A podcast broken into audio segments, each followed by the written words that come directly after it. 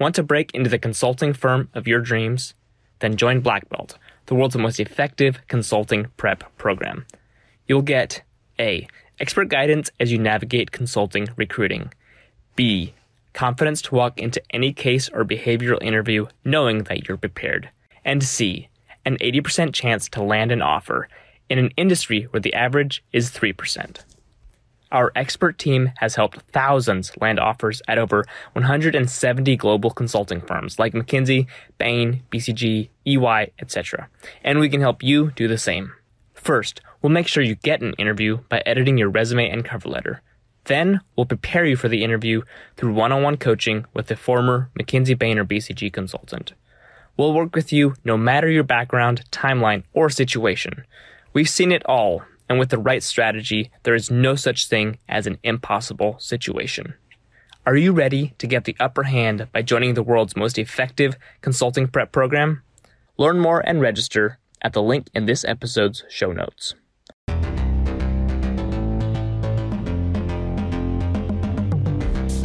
Welcome to this episode of Strategy Simplified, where we continue our series on Intro to the Case Interview. In this series, we're talking through each of the five main pieces of the case one by one. And this is number four in the series, where we're talking about creative brainstorming. Let's jump in. Creative brainstorming. So let's talk together about why would our interviewers want to ask non-math questions? Some of us might be thinking that. And what does good look like? And how might I be able to tackle these types of questions? So first, why would we have non-math questions in the interview? Well, this gives us a good opportunity to see your ideaphoria on display, your brainstorming on display, your capacity to quickly engage in brainstorming and idea creation around something that you're probably not an expert in. As such, non-quantitative questions, these qualitative brainstorming questions, they can run the gamut. Any type of non-math question that is asking you to generate ideas is fair game for a creative brainstorming question. These are good opportunities for you to showcase some of your business acumen, if you're able to, through the answer to this question. Your interviewer wants to see you generate a lot of answers.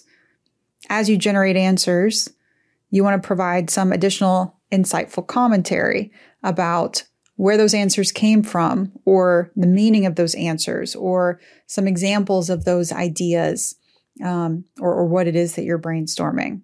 In a similar way to when we when we structured and presented through our framework before. A creative brainstorming question is an interesting opportunity, since you not only want to be free-spirited and free-flowing in the sense of coming up with as many ideas as possible, but also working through this question and communicating this in a structured way. I'm going to be honest with you. There's not a silver bullet approach. There's not kind of one surefire way that you're going to walk through, you know, that, that kind of one, one teaching approach that's going to work for everybody. But I'm going to give you an approach here in the next few minutes that that does work and will work. You may hear other ideas elsewhere. But if our goal is to come up with as many ideas as possible while remaining structured in the way that we deliver and talk through and sprinkle in, pepper in these insightful commentary along the way, showcasing our business acumen, then I can think about this in terms of the, the same basic structure, to be honest, that we, we would think through the math. I'm going to start with a recap, and then I'm going to structure, and then I'm going to solve through this problem, and I'm going to end with insights. Those are the same basic components that we just talked through in installment three in terms of math, but the implication, the interpretation of them becomes a little bit different when we think about creative brainstorming. First, off the top, recap and clarifying questions. This continues to remain true, as we've talked about in the previous sections. Every time a new piece of information is given to me, whether that's a new section of the of the case that's really only includes a new question, or if there's any new data or information that comes alongside that question, anytime I get new information in this case, there's a good opportunity for me to rephrase, reframe, synthesize that. And in terms of starting my answer, be able to recap that back to the interviewer, align with them that I heard the information correctly, and anchor myself on what it is that we're trying to do in this section of the discussion. After that recap, I get to ask clarifying questions. If there's anything that doesn't make sense to me, now's a good time to, to ask that before I just jump in. If there's anything, if there's any assumptions that I, I sense that I'm making in my interpretation of this information, of the question or the data that I've just received, then I want to make sure to try and verbalize, vocalize that, and confirm whether or not my understanding is correct. We want to nip assumptions in the bud. We want to fully verbalize everything. We want to make uh, have have full assurances that we're working through our understanding of, of the knowledge, working through this problem in the correct way. And the correct way is the understanding of the information and the and the data, really in terms of our client's perspective. And our best proxy for that is then through the interviewer. Now, after the recap, what we want to do is ideally best in class, best best case. I want to try and structure my the the way that I'm going to answer through this question first. Now, what's going to happen over the next three to five, maybe two to five minutes that I'm going to answer this question? That's that's kind of the average length of, of time for a full creative brainstorming question. Over the next few minutes, as I talk through my answer, I ultimately want to end up with as many independent ideas that, as possible, but still have delivered and structured, delivered them in a structured way. One way that you can do that is create a structured, bucketed list of ideas over multiple minutes time. So over the duration of this segment of the case, what I end up with and write on my paper as I keep track of my ideas and, and as I take notes would perhaps even look something like my framework that I created up front in this case discussion. Although now I am actually ideating solutions. I am actually brainstorming product features or, you know, new approaches, pathways forward, risks, et cetera. Again, these questions really run the gamut um, and can feel like they're completely out of left field in the way that the, ca- the cases are written. But it gives you an opportunity to think about another aspect, another component part of the problem. It may or may not be a part that is actually related to the information and the data you just received in a math section or segment.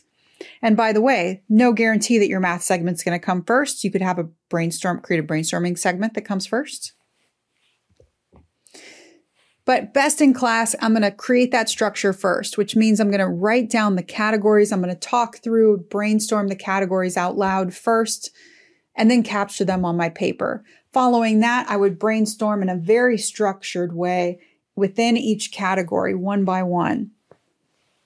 Now, depending on the day, depending on the question, maybe you're not able to come up with those categories first. Maybe you're just able to start coming up with individual, more bullet point ideas first. I still want to capture them on my paper. That's going to slow down my pace of speaking. That's going to give me the opportunity to take a look at what I'm coming up with. Have, a, ha, have an opportunity as you're coming up with these ideas and you're talking at a slower pace of speaking, a conversational tone, perhaps taking natural pauses, thinking pauses in conversation, to be able to group like with like and actually identify your first category. When you get to the opportunity to be able to name your first category from the ideas that you're coming up with at this moment in time, it many times then allows you to start to name other categories and to create that structure as you go along. Either way, by the end of this answer, I'd like to see that you, you created a structure around the ideas that you came up with. I don't think this is a good excuse to to go and memorize a hundred new frameworks. although a handful of, of kind of just real common variations in your back pocket can be helpful. Um, may, maybe just at a at a really introductory level, we, you start thinking about something in terms of pros and cons or internal and external or very basic framings. But then we want to perhaps, if and when possible, go a level deeper than that. So in this portion of the case, we don't really, we don't start from the same base of, of um, memorized frameworks as we do from this at the structure framework component. Instead, we practice through talking, talking through varied questions out loud, putting ourselves on the spot to, to simulate what we would be like in an internal team room environment, um, jumping into the conversation to problem solve across work streams, or jumping into a client conversation to, to come up with a key idea in a space that you are not the expert in. We got to jump into the conversation, not take a pause, talk through this entire answer out loud from start to finish. And when you want to try and get out of your, this answer, you try and push the conversation forward by layering on insights, talking about perhaps new insights or revelations that this, this conversation has given you. Make this tie back to the case objective and or in the context, back in the context of this case conversation. Now, what would you want to learn about next? What would you want to do next? What information would you want to go investigate, receive next? And after you try and push the conversation forward, your interviewer might not ask you to keep brainstorming some more. But you know what? Probably, probably they're going to ask you to brainstorm some more. It's a very famous tool in the interviewer's tool bag. McKinsey, it's the famous what else question to ask you to brainstorm some more. If and when that comes, you're going to stay centered and you're going to do the best that you can to be able to come up with at least one bullet point, if not an entire new category. There's not one bulletproof, silver bullet pathway forward from start to finish through a creative brainstorming question. But by understanding that we're trying to create as many ideas as possible, provide insightful commentary along the way, and also be structured in our delivery, we can take those principles and we can apply them in real live practice to become more familiar talking through questions like this. I fully recognize that the breadth of these types of questions is, it's wide, it's varied. And that in and of itself can cause a lot of fear to candidates when they start this practice process. But just like other parts of this discussion, we've got to get out of our heads and we've got to get quality practice in to be able to talk through these types of answers out loud. It's one component part of the overall case discussion, but important one. Overall, we can't bomb any section of this case, any part of this discussion. We've got to be proficient across the board. And so we've got to practice the non-math components just as hard as the math components. It's a good element to talk through as you go through full live case simulations with our management consulted coaches. All of our coaches are ex-M B B. They work exclusively with us. And as a part of your customized practice plan, they could help you do a specified targeted session on creative brainstorming. Or make sure to pick cases for you that help target this skill when you're focusing on practicing it overall in your training program. Coaching sessions can be purchased by the hour or in packages, and when you purchase at least eight hours, you become a Black Belt, which is a membership and training program that gives you access to everything behind the paywall at Management Consulted and a live half-day training with me. You'll find information and links to sign up in the show notes below. I hope you join us on the next installment, the final installment, where we talk about the recommendation at the end of a case discussion. I look forward to closing it out with you. Hey, Strategy Simplified. It's Japheth here. Before I let you go this week, I want to take a second to thank Sabina. Sabina went on Apple Podcasts and left us a rating and a review. And for that, we are grateful, because here's what a review does. It gives us more exposure to people who haven't found the podcast yet. It lets us speak to more people who might be interested in breaking into consulting or a similar career. So we are eternally grateful for your reviews.